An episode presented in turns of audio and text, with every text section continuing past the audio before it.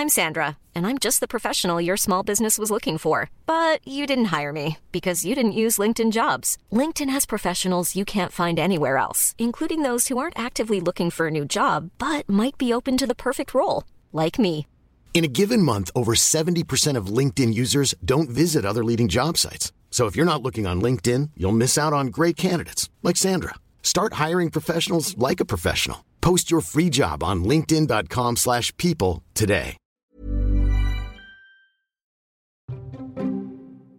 Il était une fois, tout près d'ici, une princesse nommée Zélie. On dit qu'un jour mon prince viendra, mais ça fait cent ans que je l'attends.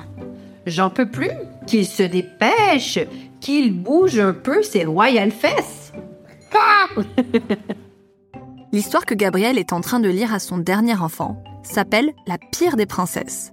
C'est un livre d'Anna Kemp, sorti en 2013, sur une princesse, Zélie, qui est enfermée dans un château et attend qu'un prince vienne la délivrer pour partir à l'aventure. Elle attend depuis très longtemps, tellement longtemps qu'il y a des araignées là ici. Quand un magnifique prince apparaît à l'horizon, Zélie pense qu'elle va enfin pouvoir découvrir le monde. Sitôt sur le cheval fringant, Zélie rit. Youpi, en avant, tout est bien qui commence bien. Malheureusement, le prince l'emmène dans son château et l'enferme à nouveau dans un donjon. Heureusement, depuis sa fenêtre, Zélie se lie d'amitié avec un dragon. C'est décidé, je m'en vais. Et le dragon va m'emporter. D'un seul souffle, il détruit complètement la tour. Oula, oula, oula, ça sent le brûlé. Qu'est-ce qui est brûlé? Du feu Ouais, mais il est où le feu? sur ses fesses. sur ses fesses? Depuis ce jour, les deux complices, la princesse et le dragon, parcourent ensemble les contrées. Ils sont amis, ils sont contents, ils vivent des aventures. Et parfois même, ils ne résistent pas à griller quelques princes crétins ou chevaliers hautains. Quand j'écoute cette histoire, je peux pas m'empêcher de sourire. On est loin des contes que je lisais quand j'étais petite, de la belle au bois dormant qui attend cent ans le baiser d'un prince. Dans ma bibliothèque, il y a quelques classiques que j'ai gardés de mon enfance, comme Petit ours brun. C'est un ourson de 3 ans qui vit avec sa mère, bien apprêté, avec sa robe et son tablier, et qui s'occupe bien de lui et de la maison. Il a aussi un père, nul en tâches domestiques, qui n'est là que pour les activités rigolotes. Papa ours a préparé une bonne soupe ce soir, mais petit ours brun ne veut pas la boire. Maman ours s'approche. Qu'est-ce qui ne va pas? Petit ours brun montre. Les gros morceaux là, on dirait de la crotte. Maman ours a une idée. Elle va la mixer. La soupe de papa devient de la soupe soleil, dorée. Hum, elle est trop bonne, papa, ta soupe soleil.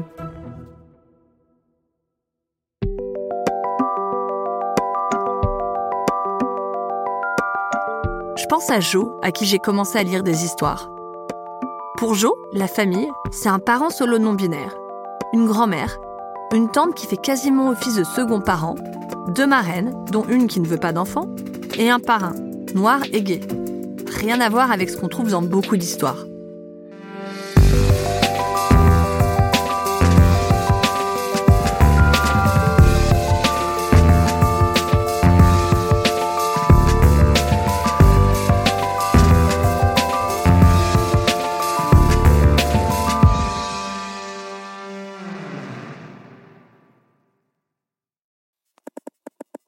Quand j'ai lancé le sujet dans la boucle WhatsApp, tout le monde était d'accord sur le manque de diversité dans la littérature jeunesse. Quand j'ai commencé à lire euh, des livres euh, à Ulysse, j'ai été frappée euh, de voir bah, combien ils étaient, sexistes, combien le monde était très normé avec toujours les mamans en train de faire des gâteaux et les papas en train de faire je ne sais quoi d'ailleurs, mais en général ils partent, ils vont faire des choses à l'extérieur de la maison. Qu'est-ce que ça propose en fait comme possibilité de monde euh, et de vie en fait à mon fils quoi Je suis d'accord avec René. Qu'est-ce qu'on leur offre comme modèle? Heureusement, aujourd'hui, l'offre jeunesse est plus grande qu'il y a dix ans. Mon aîné a 13, mon plus jeune a 4 ans. Et donc, c'est sûr que j'ai vu une évolution dans, dans l'offre de livres anti-sexistes ou féministes euh, qui n'étaient pas très prévalents à l'époque. Et c'était des ressources précieuses qu'on se passait de parent en parent. Ces nouveaux livres, ils ont notamment vu le jour grâce à des maisons d'édition féministes. Il y en a une en particulier que j'adore. On ne compte pas pour du beurre. Notre euh, ligne euh, éditoriale, c'est vraiment euh, de la différence n'est pas un sujet. Ça, c'est Elsa Kedadouche. Elle a créé cette maison d'édition avec Caroline Fournier, avec qui elle a aussi un enfant. L'idée, c'est pas de montrer un stéréotype pour finalement s'en défaire. C'est pas de dire elle est courageuse parce que d'habitude vous savez bien que les petites filles sont pas perçues comme courageuses. On va pas faire dire ça au livre en fait c'est vraiment d'être dans un monde utopique où en fait tout va bien et où en fait évidemment que tu peux être qui tu veux, évidemment que tu peux euh, être courageuse, évidemment qu'il n'y a pas de filles euh, stéréotypées, de garçons stéréotypés, mais sans que ce soit le sujet en fait. En un an, Elsa et Caroline ont sorti neuf livres. On nous dit que c'est beaucoup pour une toute petite maison euh, qui débute. En même temps, il y a carrément une urgence et une nécessité très forte ça nous semble hyper important et nécessaire que euh, les imaginaires soient ouverts, soit pour se projeter soi-même, donc c'est la fonction euh, miroir euh, du livre jeunesse, c'est tout l'intérêt de la littérature jeunesse, ou bien voir l'autre. Donc là, on est sur la, fenêtre, et donc l'ouverture sur le monde et de voir que le monde est vaste et que les personnes dans le monde qui vont s'apprêter à, rencontrer sont euh, très riches d'une très très grande diversité. Et si cette diversité, ils la rencontrent jamais, bah, ça va être dommage parce que ça va produire euh, de l'inconnu, donc euh, de la peur potentiellement et du coup du rejet. C'est tout le mécanisme de la discrimination qui se met en place dès que on rencontre quelqu'un ou une situation qu'on n'a jamais vue dans la vie. Et les livres peuvent permettre en fait d'anticiper cette chose-là, de faire connaître quelque chose qui n'est pas connu. Et ça fonctionne très bien. Elsa a écrit le livre Pareil et différent, dans lequel un enfant a deux papas et une maman. Quand je l'ai lu pour la première fois, j'y ai vu l'histoire d'un couple gay en coparentalité avec une amie célibataire. D'autres lisent ça comme l'histoire d'un trouble. Je constate, et c'est de façon systématique dans 100% des cas, euh, que les tout petits, euh, sur la lecture de ces livres, n'ont pas de questions sur le fait qu'il y ait deux papas et une maman. Ça provoque plutôt des réactions chez les adultes qui se disent mais c'est drôle, euh, en fait euh, ils ont pas tiqué, ils ont pas noté, ils ont pas remarqué. Je dis bah je pense qu'ils ont remarqué. Puis la preuve c'est qu'il y a toujours un moment où je dis vous avez compris qui sont les personnages principaux, oui, euh, et Nunk, et les secondaires bah les deux papas et la maman. à chaque fois ils ont bien compris. La maison d'édition innove aussi dans la forme. Par exemple en utilisant des néologismes comme Toust ou en faisant appel au point médian. C'est pas quelque chose de systématique aussi parce que c'est en discussion avec les personnes qui les autorisent. Et par exemple, pour Léo Lao, euh, c'est un projet qui a été écrit de manière inclusive. Il y avait une vraie volonté que ce personnage de Léo puisse être euh, perçu comme un garçon ou comme une fille ou comme un personnage non binaire. Donc tout est écrit de manière inclusive, euh, vraiment très volontairement pour qu'on se projette dans ce personnage comme on veut, de façon très ouverte et très libre. Ces autoristes ne sont pas les premières à jouer avec les mots pour jouer avec le genre. En 1964, la grande théoricienne et militante féministe Monique Wittig a publié L'Opoponax, un roman sur le quotidien d'une petite fille. Pour rendre son récit universel, l'écrivaine utilise le plus possible le pronom on. On plonge le porte-plume dans l'encrier, on le secoue au-dessus pour le débarrasser du trop-plein d'encre, on le ramène sur le cahier. On écrit la mare, le mur, maison.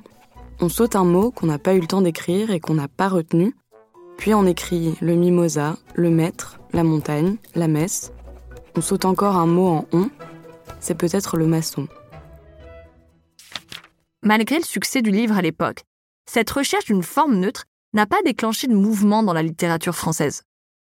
En Suède, en revanche, un livre pour enfants a entraîné un changement majeur, à la fois dans la littérature et dans la société. Ce livre, c'est Kiwi et Monstre chien. L'auteur Jesper Lundqvist utilise le pronom hen, un néologisme neutre, pour décrire son personnage principal. Suite à sa publication en 2012, le livre déclenche un débat national qui, in fine, popularise ce pronom, à tel point qu'il est ajouté au dictionnaire trois ans plus tard. Le problème de ces histoires inclusives et égalitaires, c'est qu'il n'y en a pas beaucoup. Je dois dire que ma pensée a beaucoup changé au cours des dernières années. Je vois les représentations problématiques euh, qui peuvent être véhiculées dans la littérature jeunesse, non comme des problèmes comme tels, mais comme des occasions d'éducation, de discussion, etc. Ce que j'ai beaucoup fait euh, avec mes deux enfants en, bas âge, c'est prendre n'importe quel livre et euh, ben, en faire une certaine adaptation ad hoc euh, en fonction de, de, mon inspiration du moment. Changer, si l'histoire dans son entièreté me déplaît, donc changer complètement l'histoire et repartir des images pour raconter de façon alternative l'histoire du livre. Hier à la crèche, Joe a écouté un classique pour enfants que j'avais un peu oublié. Roule galette. L'histoire plaît bien aux enfants parce que c'est cette galette-là qui, qui s'enfuit et qui échappe un peu à tout le monde. Mais euh, ce qui plaît moins peut-être aux parents, c'est cette, euh, enfin, cette scène au début où on est face à deux, deux personnes âgées dont l'homme décide d'ordonner à sa femme de lui cuire une galette et elle va donc balayer les pauvres petits grains de, de maïs ou de blé au grenier et va s'échiner à faire ce travail-là pendant que lui reste assis dans son fauteuil. Donc c'est évident que moi, c'est des choses qui me déplaisent en tant que féministe. Et c'est des choses que, donc, que, dont je vais corriger la lecture euh, par la suite, euh, je dis ces deux personnes-là choisissent de euh, faire une galette, ils vont travailler ensemble pour ramasser les grains de blé et puis ils vont cuisiner ensemble, etc. Moi, j'avais déjà fait un truc assez classique chez les parents queer. Changer les genres et les relations entre les personnages. Par exemple, la maman aigle avec son collier de perles devient un papa qui aime les bijoux, et le papa aigle en haut de forme devient une marraine magicienne. J'appelle tel personnage un parent ou une tante pour coller à notre schéma familial, et parfois j'utilise le pronom yel pour parler d'un personnage. Mais j'avoue que certains soirs, j'ai pas l'énergie. Je manque d'inspiration, et souvent je m'en mêle les pinceaux. J'ai une idée on n'a qu'à donner le coffre vide à Gigi, propose Trompette. Sûr, dirait à pile ou face, pour décider qui partage avec Gigi, suggère Cocotte. Comment va-t-on décider, vu qu'il n'y a pas de chef sur notre bateau? S'inquiète Pilon. J'ai entendu parler d'une méthode plus radicale et plus simple. Inverser les genres systématiquement. Comment va-t-on faire? Tu vois, ça c'est Jojo qui se dit euh, voilà, qu'est-ce qui se passe? Les deux artistes et auteurs Jonathan Plackett et Carrie Fransman ont appliqué cette technique à des contes et des mythes fondateurs de notre société.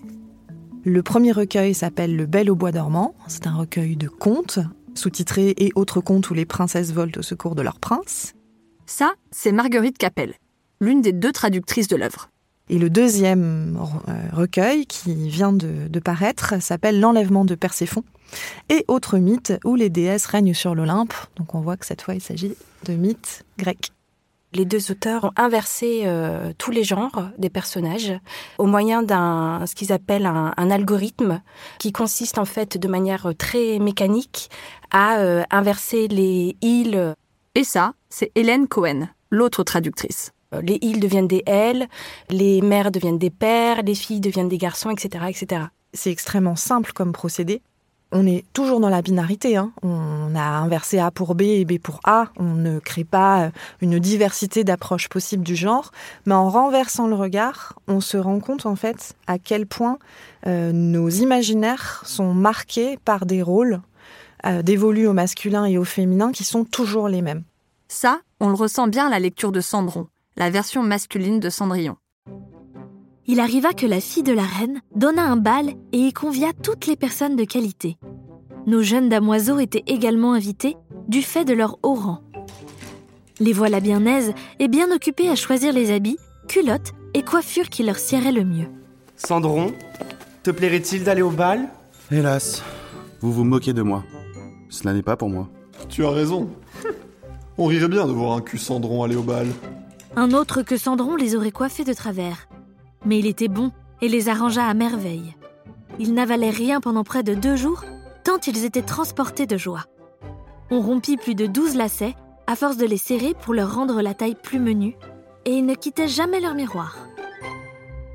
Dans toutes les histoires qu'on lit d'habitude, quand on arrive dans un lieu de puissance et de richesse, on s'attend à y trouver un maître et pas une maîtresse. On se rend compte que euh, les garçons sont toujours définis par leur qualité morale, les filles par leur qualité euh, physique. On se rend compte euh, que, alors quand il y a des qualités morales qui sont prêtées aux filles, c'est uniquement des qualités de mesquinerie. On se rend compte en fait de la mesquinerie avec laquelle sont traités les personnages féminins dans nos histoires traditionnelles, qui sont toujours soit de vilaines belles-mères, soit des jeunes femmes jalouses, soit la jeune fille pure et parfaite mais, mais extrêmement euh, faible et fragile.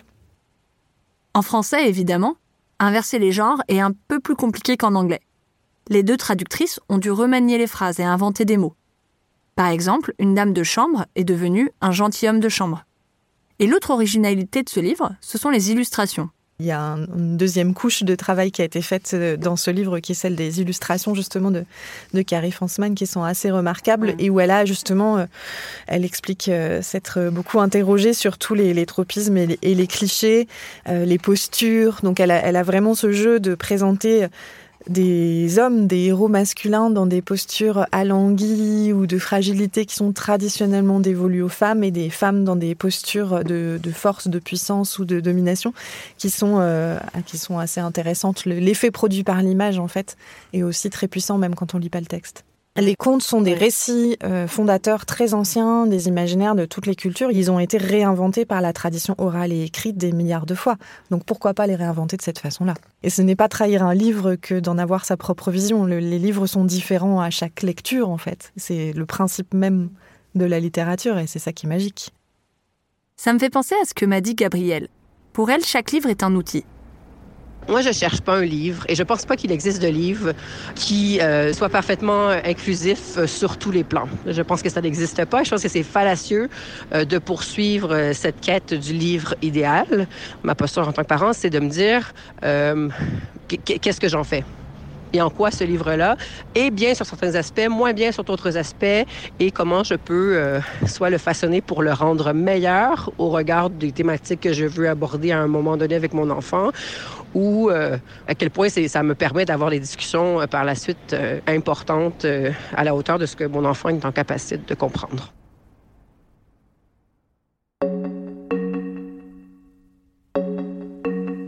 T'as plus comme histoire, Jojo? Non. T'en as plein des histoires de Jojo à la maison. Hein. c'est un coussin? C'est l'heure de faire d'aller dans sa gigoteuse et de faire dodo. J'ai hâte d'avoir cette discussion avec Jo. Mes amis l'imaginent déjà en train d'expliquer aux adultes que tel et tel livre sont sexistes. Ça les fait rire. Et moi, je dois dire que ça me fait un peu peur. Bien sûr que j'ai envie que Jo ait ce recul, cet esprit critique, cette fierté d'affirmer ses opinions. Et c'est ce à quoi je travaille. Mais je veux aussi protéger Jo. Et si ça crée de la tension avec le personnel de l'école? J'en ai parlé avec Elisa Kedadouche. Elle et sa partenaire ont appris très tôt à leur enfant à exprimer ses désaccords. Quand il y a quelque chose qui la heurte, une chose avec laquelle elle n'est pas d'accord, qu'elle trouve injuste, par exemple, euh, moi je lui dis qu'elle a le droit de le dire, que ce soit au maître, à la directrice ou qu'importe, euh, elle a le droit de dire qu'elle n'est pas d'accord. Elle lui a expliqué qu'il y a une règle du jeu à suivre tout de même. Il faut respecter le point de vue de l'autre. Mais elle a le droit de ne pas être d'accord, mais ça ne veut pas dire que ce qu'il dit est faux, ça veut dire que lui, c'est son point de vue. Et elle a le droit de lever la main pour dire, eh ben moi, je vois les choses autrement et je vais vous donner mon point de vue. Et une fois qu'on s'est échangé nos points de vue en désaccord, euh, on peut passer à autre chose aussi. Je préfère quand même qu'elle soit pas d'accord et qu'elle le dise un peu trop fort, euh, plutôt qu'elle s'empêche de le dire et qu'elle soit pas assez entendue. Je pense que tout est dit. Enfin, façon de parler. Il reste encore beaucoup de choses à dire, notamment sur les jouets et le jeu. Ce sera le sujet de notre prochain épisode.